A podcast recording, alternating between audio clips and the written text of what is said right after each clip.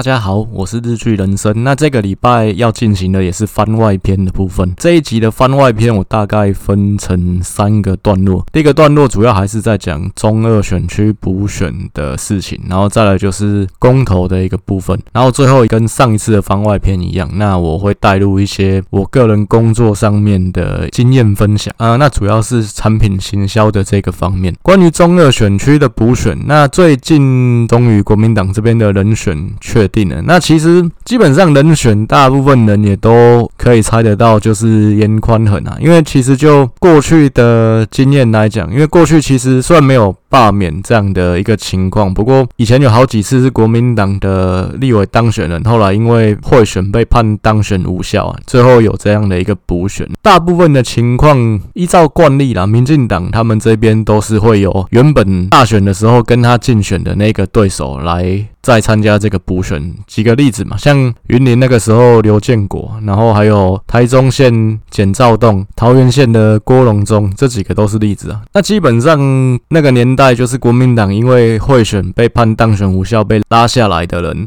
那后来的那个补选也大部分都是由民进党这边取得胜利。那所以这一次来讲的话，国民党这边罢免了陈柏伟，理所当然应该是严宽恒来参选，也是最没有争议跟应该是。可以最稳的拿下这一席的。不过这一次比较复杂的一个因素，也就是我之前在分析的时候，我一直说国民党这边比较好的策略不应该是提名严宽衡。那最主要的原因也是在于说，因为现在国民党整个声势拉起来，那国民党当然是希望能够连战连胜，一路赢到明年的县市长选举，甚至二零二四年的总统跟立委选举。所以每一步其实他们都会很精算啊。以朱立伦来讲，他当然打的是自己的总统路的这条算盘啊。那他当然是希望是说，呃，这一局里面，毕竟严宽很老实说，他虽然基层的实力很强，不过呃，形象上面当然是会比较差一点。那他当然是希望是说，既然这一局如果十之八九可以拿下来，他提名一个形象比较清新的市议员，那来一来选这个补选，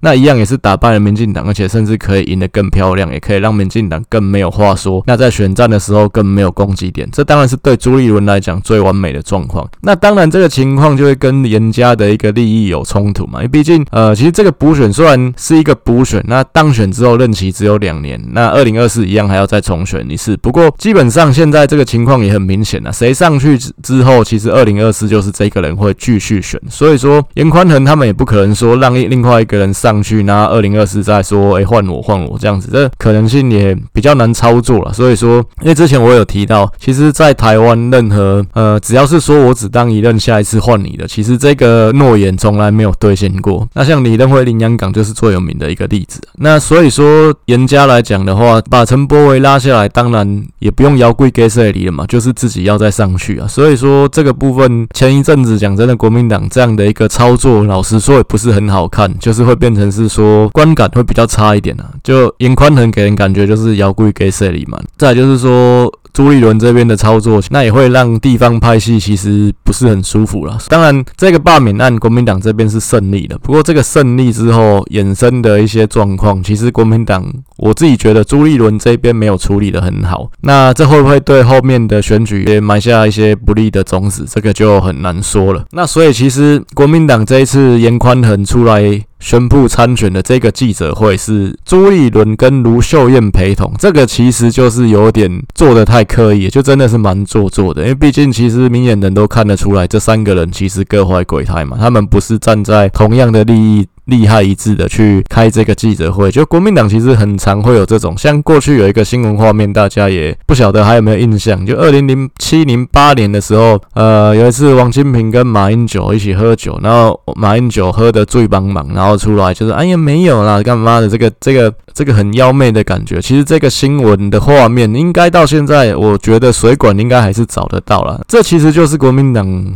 长期以来的一个文化，那其实也是比较被会被民进党见缝插针的一个地方。因为民进党其实虽然是草，很多人说民进党是草莽，但是就像梁山伯嘛，不过梁山伯不是那个人，那是那《水浒传》的故事。不过其实民进党的一个特色是，通常在面对生死存亡的关键，其实大家都会很团结。国民党这一边的话，那过去像联合报这些亲蓝媒体，其实也有提过，国民党就是就算米缸里。只剩最后一粒米，大家还是不是外面去找食物，而是大家在家里打得你死我活去抢那最后的一粒米。好，那所以其实这个补选大概是明年一月的时候进行啊。其实可想而知，这个补选的投票率会很尴尬，因为其实这个补选的时间点也会落在是农历年前。这个就跟之前呃有几次大选的时间一样。第一个是太接近过年，所以你北漂的人你要在短时间内回家两次，大家会觉得太浪费钱。然后再就是说，到底那个时候大学生他们考完期末考没有，这也会影响投票率，所以说可想而知，我是觉得这个投票率应该可能不会太高，甚至应该是会比罢免投票的时候低了，所以就变成是说这个选举是要拼双方的基本盘，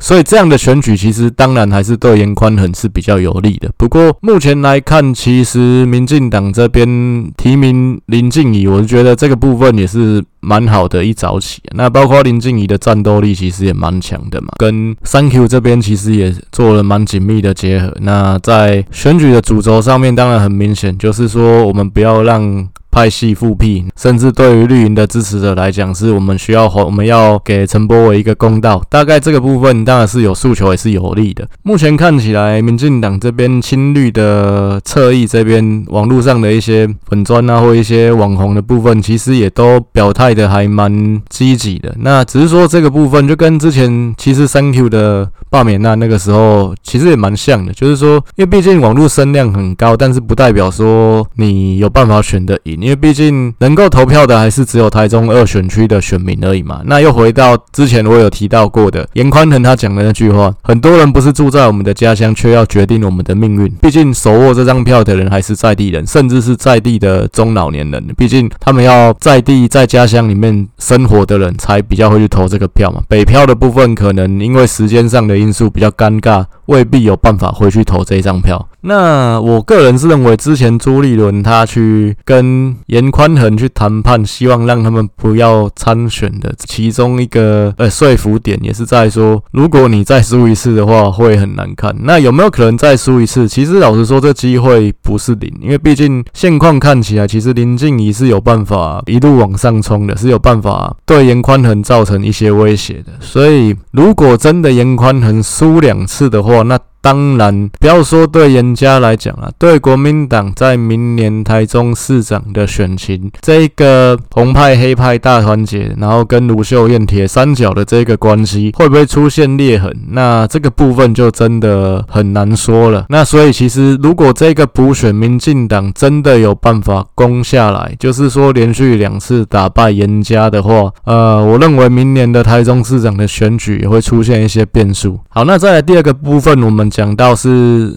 四大公投的一个部分，那这边再重复一次，四个公投分别是什么？第一个反核式的公投，然后再来是反莱猪的公投，然后是。公投绑大选的公投，然后最后是真爱藻礁的这一个公投。那其实各大党派，尤其两个关键的小党，在这次公投上面的一个立场，其实也有一些差别啦。国民党当然他当然是希望四个公投案都通过，那民进党就是站在对立面，当然是希望四个公投案都不通过。民众党这边目前他们的态度是两好两坏，就是说他们是赞成反莱猪跟藻礁的公投，然后。后反对。合适跟公投榜大选的公投，这个公投榜大选这个立场当然是跟柯文哲有关系啦。毕竟其实柯文哲就是因为公投榜大选的一个受益者了。那当然他也不会这样子讲了。那只是说，那公投榜大选这件事情其实造成了选务上的一些纷乱，上次大家也看得很清楚。那台北市选举当然是算是影响最大的一块，因为毕竟就只最后关键的胜败可能就是因为这样子产生的嘛。民众党做。作为一个理性的政党，当然在立场上面也要选择说，我们不赞成公投绑大选。合适的一个部分是时代力量跟民众党都反对的。呃，时代力量这边的立场就是他们反对合适，那其他三个案都是赞成。那合适这个部分，当然其实就过去来讲，应该是站在所有。非国民党的这一个部分，应该多数的人都是会站在反合适的一个立场啊。毕竟合适这个公投吊诡的一个地方，也是在于说，就算他通过了，可能合适也是没办法商转的，这是一个很有趣的问题。因为这个公投很多的部分，其实会有一些文字逻辑上面的一些矛盾跟吊诡。那我举例来讲，就跟我之前讲的，如果今天有一案是周休三日，跟一案是周休四日，那最后两案都通过了，请问要执行哪一案？也不能说是哪一案得票比较高就执行哪一案，因为法理上来讲应该是两个都要执行，可是更不可能两个都执行。合适这件事情也是一样，就跟说我们今天全台湾公投说我们太阳从西边出来好不好？就算两千三百万票都同意了，太阳也不会从西边出来嘛。合适的部分，今天就是任何一个总统其实都不敢让他转了，简单说是这个样子，所以就。就算是通过了，其实还是会 没办法通过。就所以，其实这个投票，老实说是投好玩的。当然，基本上还是要让他不通过了，不然的话，真的我觉得也会不知道怎么下台。再来就是说，其实。核电的一个部分，就跟其实民进党讲的这个部分，我觉得还是蛮有利跟蛮有理的。你说没有人愿意把核废料放在他家里的附近，台湾没有一个地方可以让你放核废料，那核电厂要怎么样继续生存？这是我们还不讨论说台湾是不是在地震带上面，那会不会真的发生这种像日本三一一这样的一个万一？因为其实我们都知道这个几率是很低很低的，可能在我们有生之年都不一定会发生。不过万一发生了什怎么办？那这还不讨论这个方面的问题，单就核废料来讲，你要怎么处理，其实都没有办法处理。你要怎么样去让这个核电厂去上转？就算它再怎么安全，再怎么干净，这都是问题。因为毕竟台湾又没有新疆大戈壁可以让你放核废料，所以目前看起来，我是觉得核四这案应该是不会过，但是其他三案看起来都有过的可能跟空间。那当然，民进党现在是很努力、很积极的催落去，就是全党党政要员。高层全部在全台走透透去办说明会，说我们四个不同意，台湾更有利，这样子就是这个部分去努力说服基层。但这我觉得这第一步应该是要做的。其实民进党的策略也没有错，因为现况看起来很多人对这个公投其实是不傻傻的。那民进党基层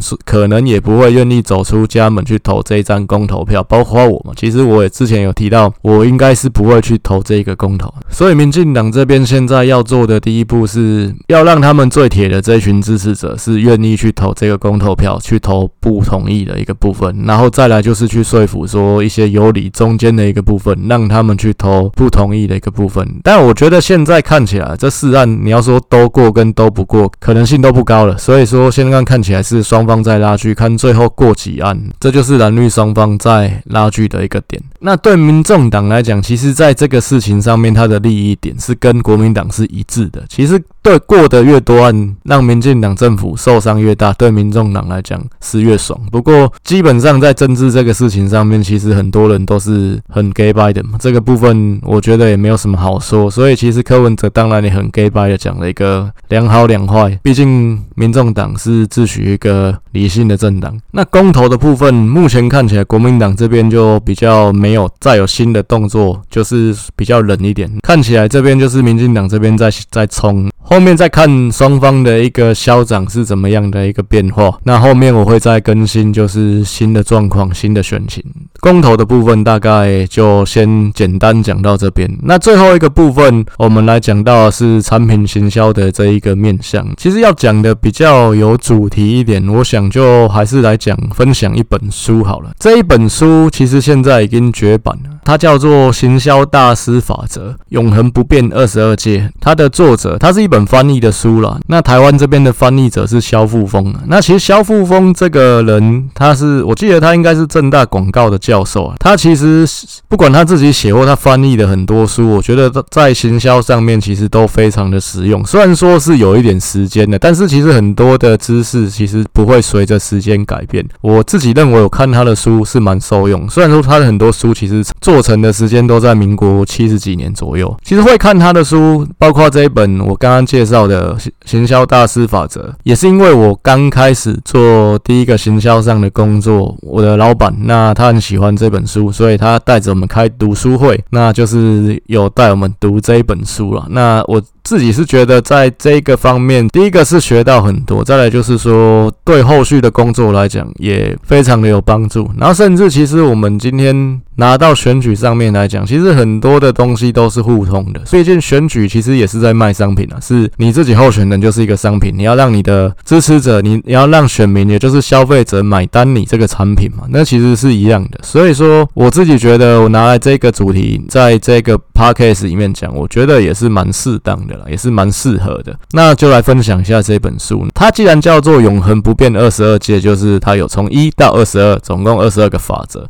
那当然，这可以慢慢讲。所以，我们今天这个番外篇，我们就从头开始讲讲第一个法则。后面其实，呃，每次番外篇可以带一个，这可以讲个一年，呃，可以讲个半年，也不愁没有主题可以讲。好，那我们来讲第一个法则。其实第一个法则很简单，就叫做领先法则。什么叫做领先法则呢？就跟有一句话，有一句蛮通俗的哲言，他讲过说，男人都想成为女人的第一个男人，那 女人都想要。当男人的最后一个女人，这其实是蛮有哲理的一句话。那其实放到领先法则来讲，也是一样的。简单说，就是你要成为第一个啦。我举一个很简单的例子来讲，这其实就是书中讲到的例子。就我们都知道，第一个登陆月球的人是阿姆斯壮，但是我们不会记得，就是比较少人知道第二个登陆月球的人叫做艾德林。其实用句台湾话来讲啊，其实就是说你会要差人头前啊，就是说你做的事情你要抢前面。就跟为什么台湾人其实大家喜欢抢头香，这其实也是领先法则的一个实践嘛。其实放到选举上面来讲，一般来讲，像过去选议员或选立委还是多席次的时代，那就是会有很多的候选人嘛。就算同一个党，你是绿的这边，你也不一定能够让绿的选民支持你，因为毕竟还有其他的选择。所以第一步，你必须要让你自己进入选民的心中，成为候选名单之一，那你才有机会被他选到。那所以说，其实。像我们现在离选举还有很长一段时间，但是你会看到有一些议员的候选人其实已经起跑。你会看到在一些路口已经有一些扛棒或一些大楼，他们贴了一些广告，那目的也是让你不要忘了他。现任的议员当然是希望你不要忘了他，那新出来要竞选的人当然是希望你能够知道他。就像说，我举我们中正万华区的一个例子来讲好了，过去当然段宜康是一个很知名的政治人物嘛，那他也是从议员开始干起，那他后来从议员转职成功成为立委之后，他空下来的这个议员的席次，他。就让给了他的好兄弟，就是周威佑。那周威佑现在还是议员，让周威佑来选。可是其实万华中正的选民，大家不知道周威佑是谁嘛？所以说他要让选民知道周威佑这个人。于是他在选举，我记得他是二零段宜康是二零零一年选上立委的。所以说二零零二的那次议员选举，就很长一段时间，就是在大概一年之前，就会在中正万华的路口会看到周威佑的扛棒。那他。的视呃主视觉就是沿用跟段宜康一模一样的设视觉设计，而且其实他还帮他想了一个头衔，叫做“议会小诸葛”，这我到现在都还记得，那已经过二十年了。这个部分就会让中正万华的选民看到说，哦，那今天要来接段宜康的棒的这个人叫做周威佑，那他看起来应该很聪明，所以叫做“议会小诸葛”。那这个动作会让周威佑能够进到绿营选民的心目中，甚至是可以承继原本段宜康的票。让周威佑成为你心中的选项之一，这部分就是领先法则的一个运用。最后，周威佑当然也成功的继承了段宜康的一个席次，到今天他都还是议员。所以说，你放到消费品的世界来讲，为什么 Seven 今天会是最大的一个便利商店？它其实不是最早做的，这其实就可以再讲一下，就是说，所谓领先法则，当然你要抢第一个没有错，可是你要是成功插旗的那个第一个，今天第一个做什么事情，讲真的重要吗？很重要，但是你要让人家知道你是真的做。这个的这件事情的第一个人，你像第一个做间便利商店的其实是味全，他做了一间，他引进了一间便利商店系统，叫做安宾，在美国就是 AMPN 的这个系统，但他没有做起来，那是 Seven 先做起来了。那因为 Seven 是第一个做成功的便利商店体系，所以他他到今天都还享有这个红利，他都还是最大的。那同样的市场上很多到现在为止都还是第一品牌的这些产品，他们其实也。大部分也都是第一个成功切入市场的品牌。